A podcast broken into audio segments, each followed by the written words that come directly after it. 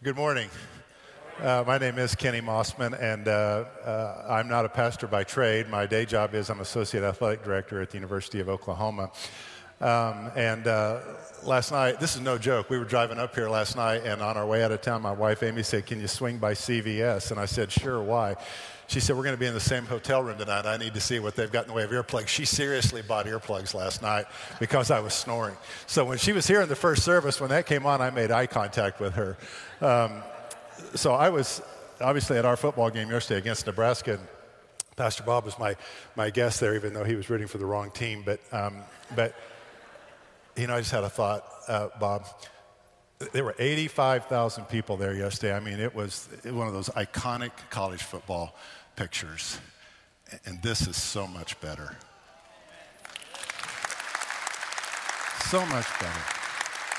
Isn't it great to, isn't it great to be here today? Golly, I'm so thankful and, and grateful for the invitation to be here.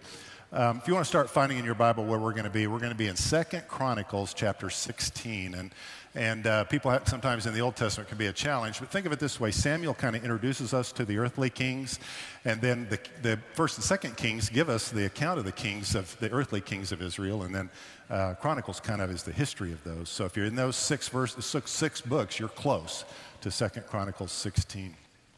And uh, you know, the video is, is funny making light of our, of our daily stresses, but man, there's a lot of it right now, isn't there?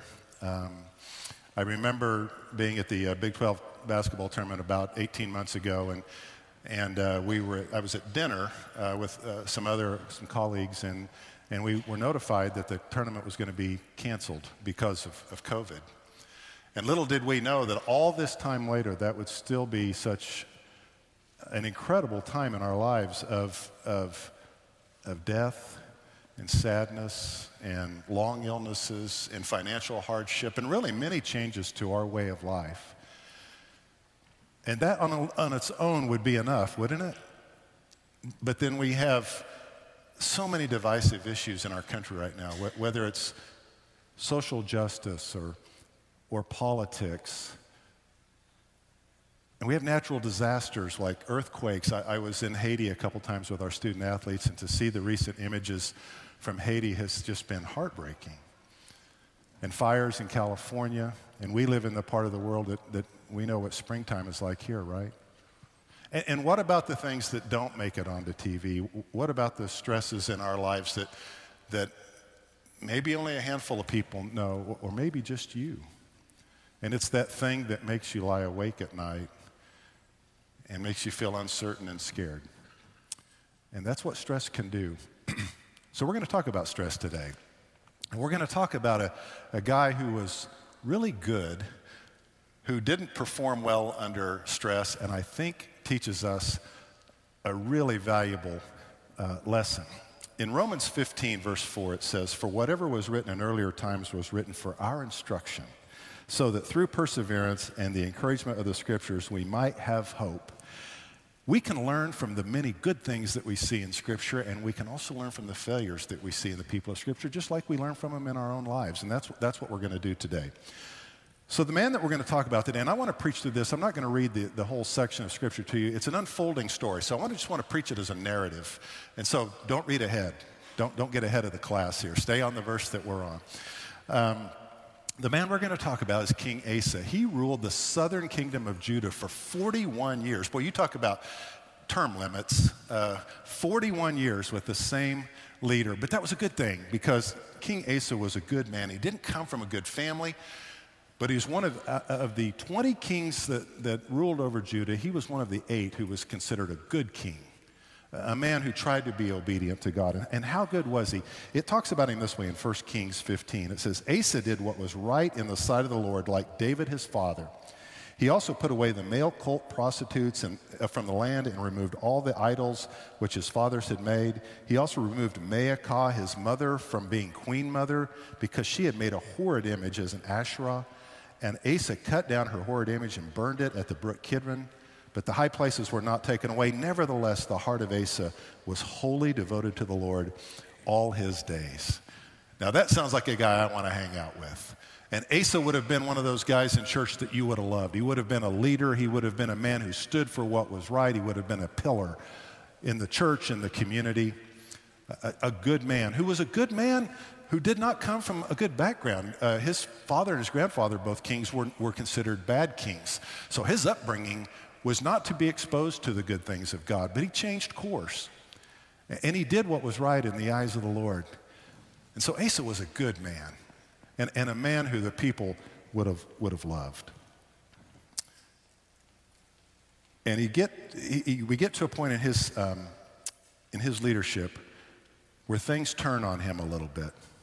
And we find that in verse 1 of, the, of, the, of chapter uh, 9 that we're going to look at today. And it says this in the, sixth, in the 36th year of Asa's reign, Baasha, king of Israel, came up against Judah and fortified Ramah in order to prevent anyone from going out or coming into Asa, king of Judah. Okay, what does that mean? He rules the southern kingdom of Judah. Israel is the northern kingdom. So Baasha is the king of Israel. Those two never got along, and they're not going to get along now either. But, but this is going to be a particularly stressful time for Baasha, or for Asa, for this reason. When we think of ge- geography and distance, this is going to happen very close to where he is. He's ruling in Jerusalem. This town, Ramah, that they're taking over is only six miles to the north. So the image that I used in the first service was think of, of the enemies of your church fortifying in Mays, making their battle lines there, and then they're going to progress and create difficulty for you. That would be a stressful time for Asa. That would get his attention. He would have to do things like thinking about moving the kingdom. There's, there's no people coming in or out, it says, but what does that also mean? There's no supplies coming in or out.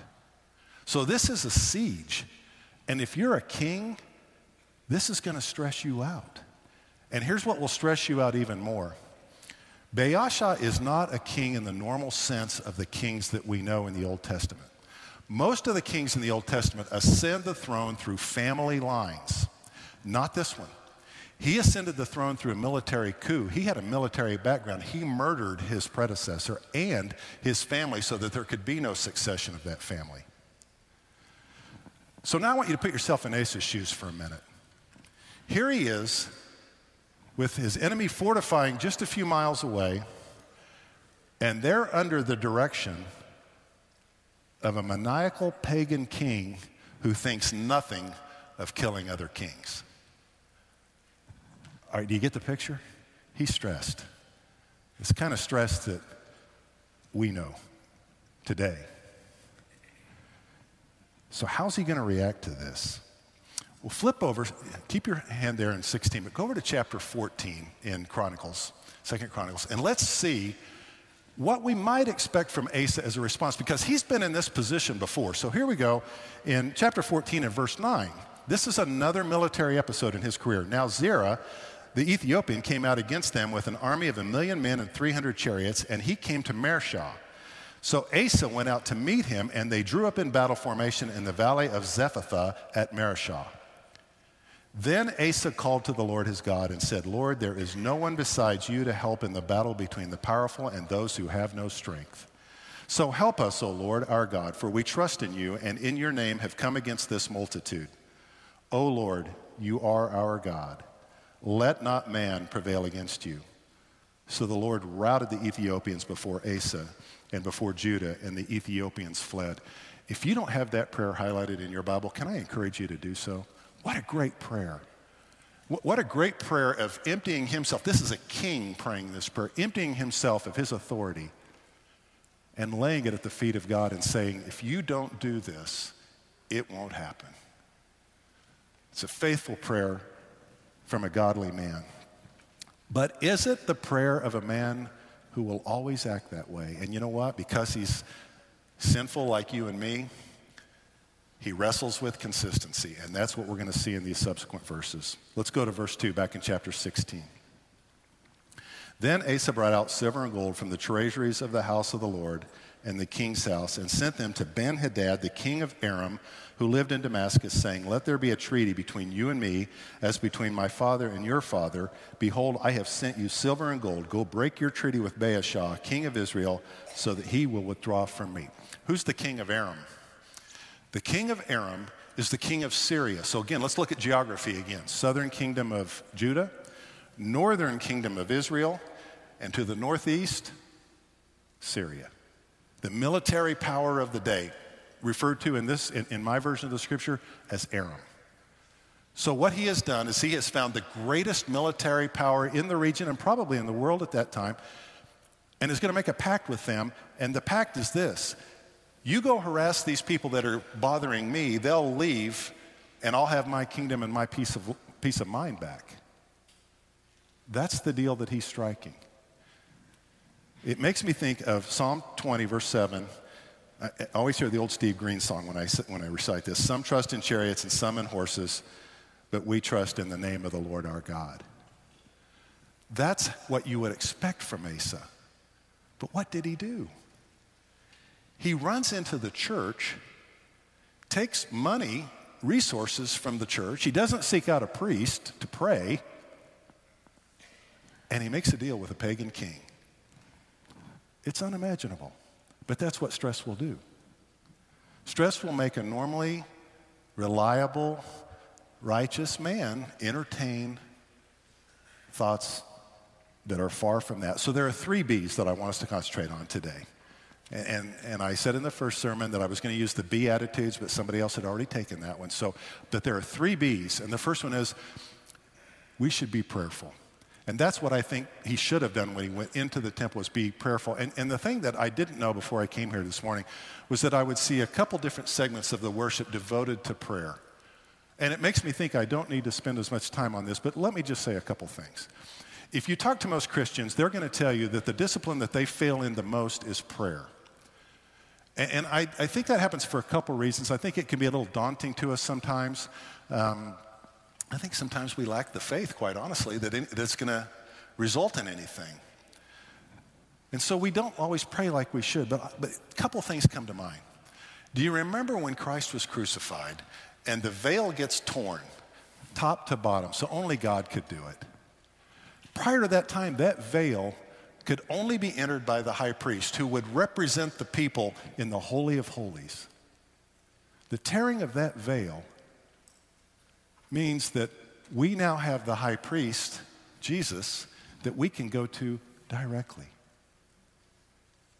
Do we think about that? Do we take advantage of that? Do we pray as though we have access to the creator of all? And that's what he has invited us to do. What did Jesus say when he went into the temple and he was so upset with the money changers? He turns over tables, he causes quite a scene. And he walks in there and he says, My house shall be a house of Wednesday night meals together. That's not what he said. What did he say? He said, My house will be a house of prayer. I will challenge you, and not just you, but my church, the church of churches I serve. Is that how we're known? And I think sometimes it's not. And I think what we're being called to do is when we come into this house, we need to be praying. Because as we're learning through this period of time in our lives, we can't rely on us, can we? We never could. But we're encountering things now that make us feel uncertain and scared. And He's using this time, you understand, to bring us back to Him. And we have access to Him. So we need to be a house of prayer. Hebrews, or I'm sorry, a couple others. Psalm 37, verse 39. But the salvation of the righteous is from the Lord. He is their strength in time of trouble. The Lord helps them and delivers them. He delivers them from the wicked and saves them because they take refuge in Him. That's what He wants.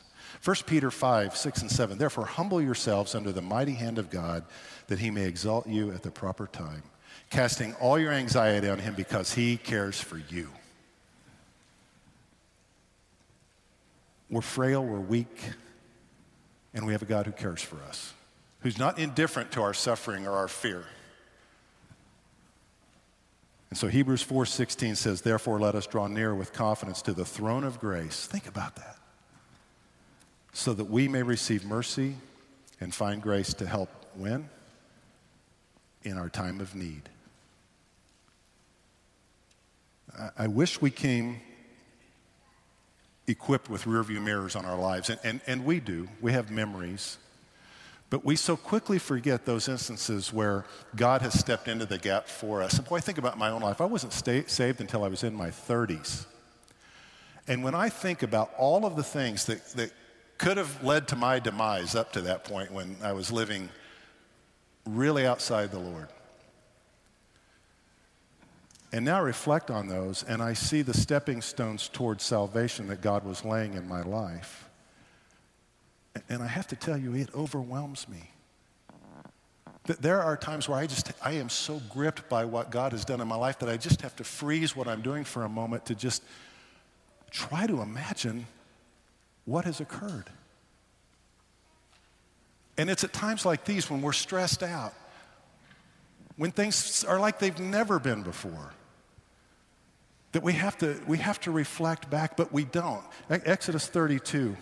Verse 8 says, They have quickly turned aside from the way which I commanded them. They have made for themselves a molten calf and have worshiped it and have sacrificed to it and said, This is your God, O Israel, who brought you up out of the land of Egypt. And these were people who were freed from slavery. And they were led out into the wilderness and they were fed. And they were led by a pillar of fire. But they forgot. And I think that's what we're seeing with Asa. I think the way that we stay connected with God and keep our memories sharp is we remain in prayer. We have to be in prayer. The second thing we have to do is we have to be in church.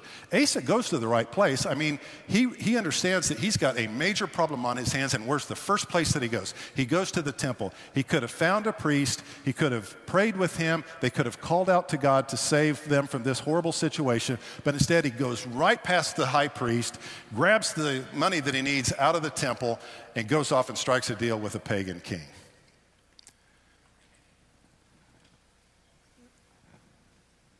Church is different right now. Numbers are down everywhere because some people shouldn't come to church right now. And, I've, and I've also heard talk about those who have drifted.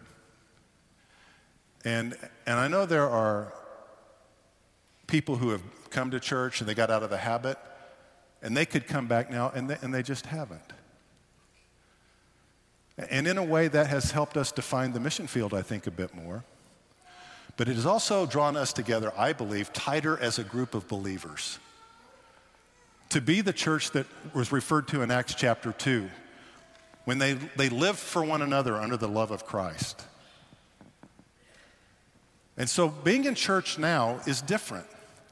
It, it might mean instead of making sure that you are here by a certain time on Sunday morning, it means a lot more in the way of service now. It means that that person who can't come, you're going to minister to. It means that person who could use a meal, you'll take it. It means to that family that's lost a job, you're going to provide the gift cards. You're going to look for a way to maybe pull some money and pay a monthly mortgage. It's this time that we have got to be the church. And, and when I walk into this building, this, this is an amazingly beautiful church. I mean, what a wonderful facility. And yet, it's only here for one reason to come in here and worship Almighty God, that our souls get recharged, that we will go out those doors and be the light that He's called us to be. That's what it means to be the church. And so, yes, come here, benefit from the myriad of resources that are available at this church. But as you use those things to stoke your own soul,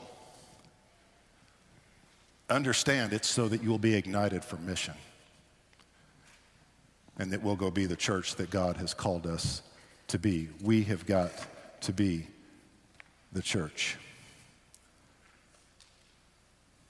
Ephesians chapter 4, verse 15 says, But speaking the truth in love, we are to grow up in all aspects into Him who is the head, even Christ, from whom the whole body, being fitted and held together by what every joint supplies, according to the proper working of each individual part, causes the growth of the body for the building up of itself in love. Do you see what that says? There are people in this church who have very important jobs. Pastor Bob has a huge job in, in shepherding this flock. And, and, as I look across, and I've met so many people here, so many different gifts, it, it's, it's really just a kaleidoscope of the way God has gifted people from what I see here to the way I get treated when I arrive.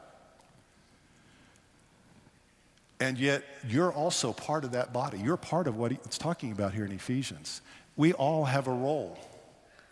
And don't underestimate yours. You're not just someone who comes here on Sunday mornings. You're someone who God has put in a position that he would, that he would use you if you will avail yourself to Him and be obedient to Him.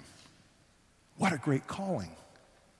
I, get, I get to work in an athletic department, and frankly, because of that, I get to go preach a little bit. And I know it's not solely because of that, but it does give me a platform.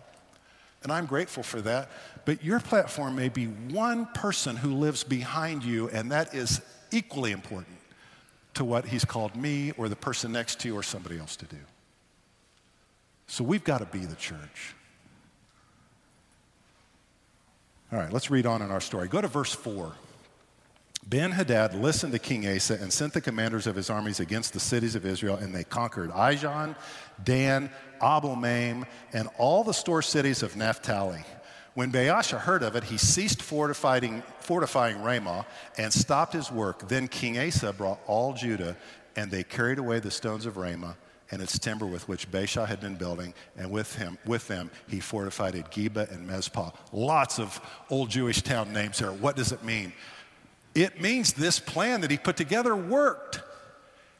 He buys off the king of Syria to come in and harass Israel, get him off of his northern border, and not only does he accomplish that, but he's able to go into that same area, take all the stuff that they had built there, make it his own, and he actually, those last two towns that are mentioned there are actually north of Ramah. He pushed his border north.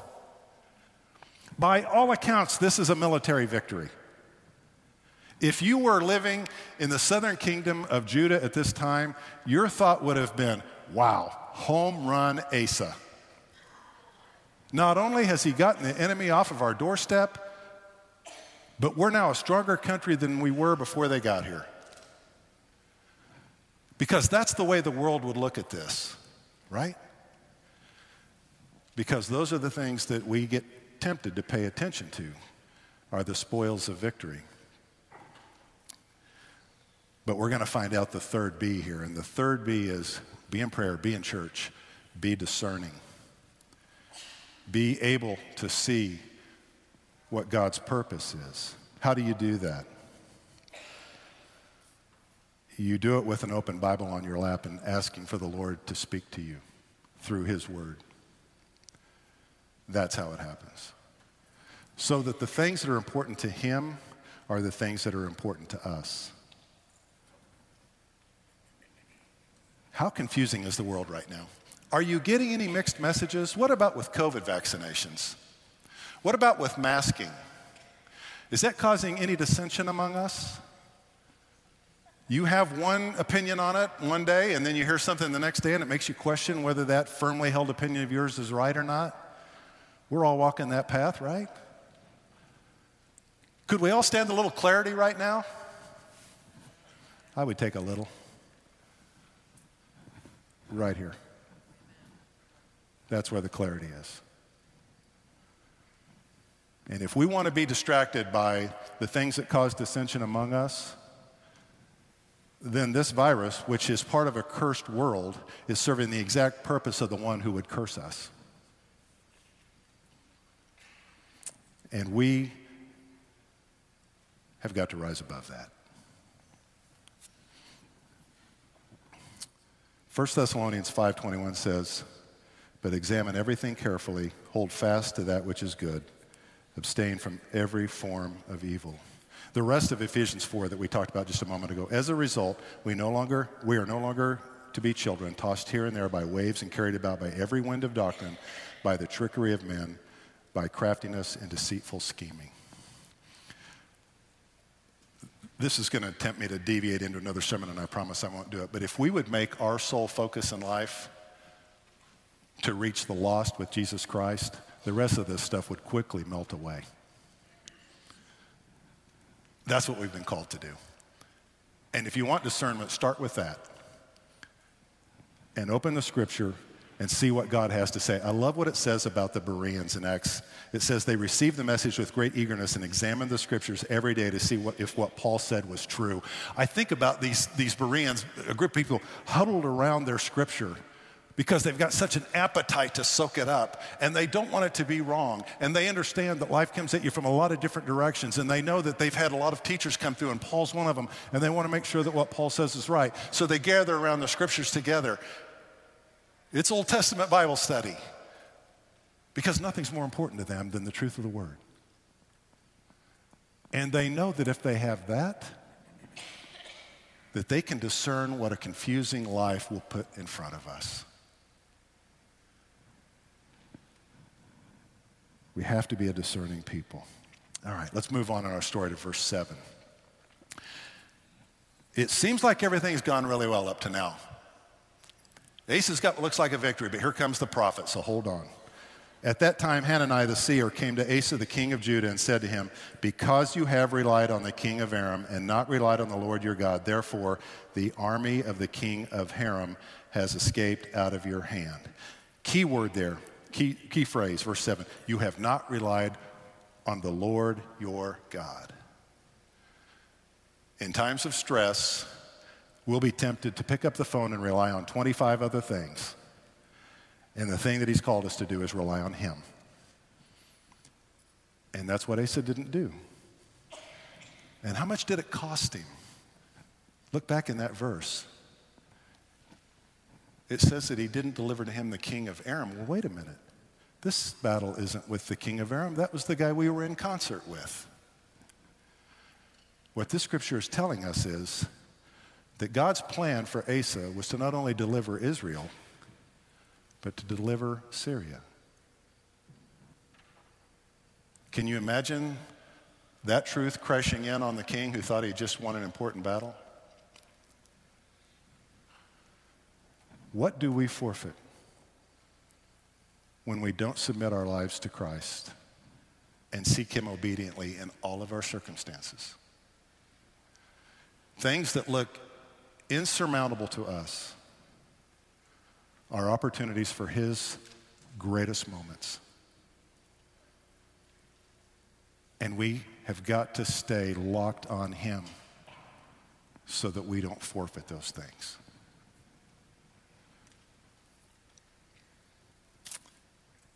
So when we step out of our, when, we, when we're out of step with God, we miss some things.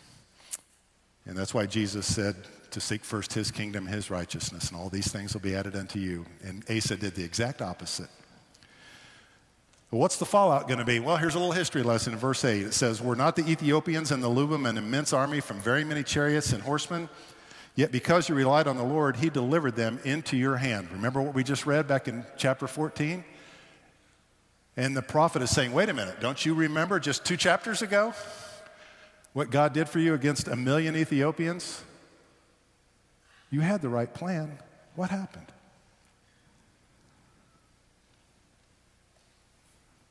We can overcome odds if this is under God's plan. And think about Scripture. Think about Joshua and Caleb, David and Goliath, Gideon, and on and on and on, where the, the odds seemed insurmountable. And as I said in the first service, the odds of my own salvation to me now seemed as though they were insurmountable.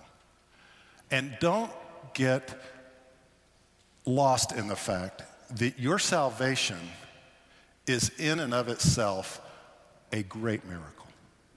Because we were separated from a holy, perfect, spotless God with no hope of being reconciled with Him, those are long odds.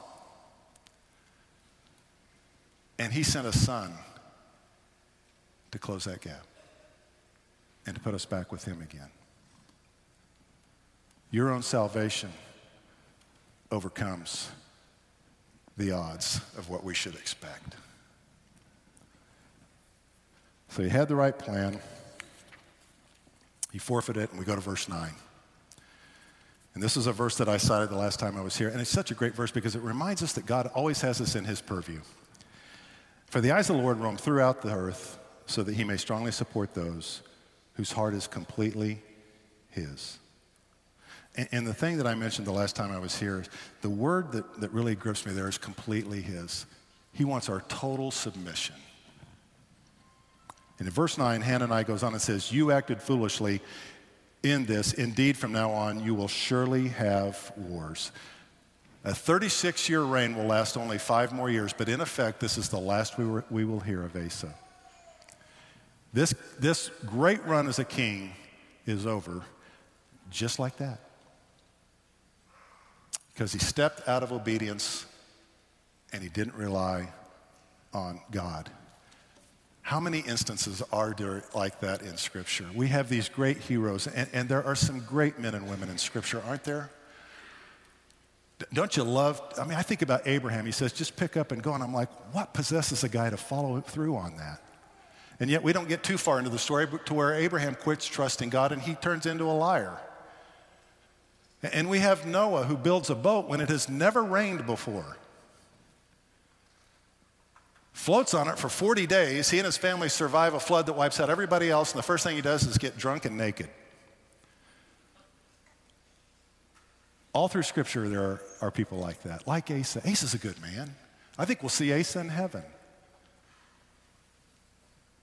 But like all these others in Scripture, they have a hiccup, they have a moment where they don't follow God like they should, and it, it leads to trouble. And you and I are susceptible. We live in that same sinful body. But, ladies and gentlemen, we serve one who knew more stress than COVID could deliver if it lasted another 100 years.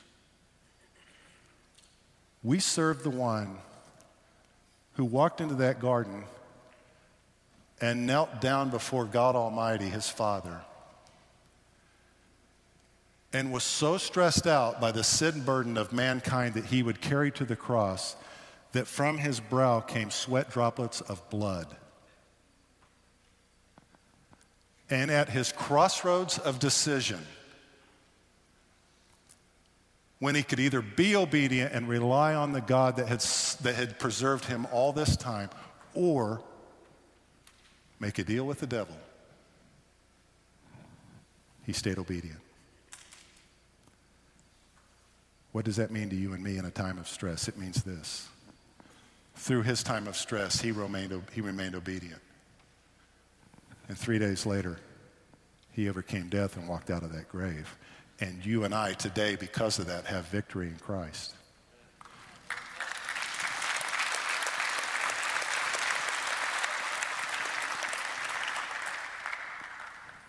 So it's stressful. It is stressful. This is a difficult time. I, I, I don't remember another time like this. But has driven me back to the scripture and has driven me back to my Savior. And you know what? It's going to be okay. It's going to be okay. And one day we'll look back on this, and you know what we'll do? We'll think about this for a moment, and then we'll turn back around to that throne and we'll sing more praise for Him carrying us through it. Amen? Let's pray.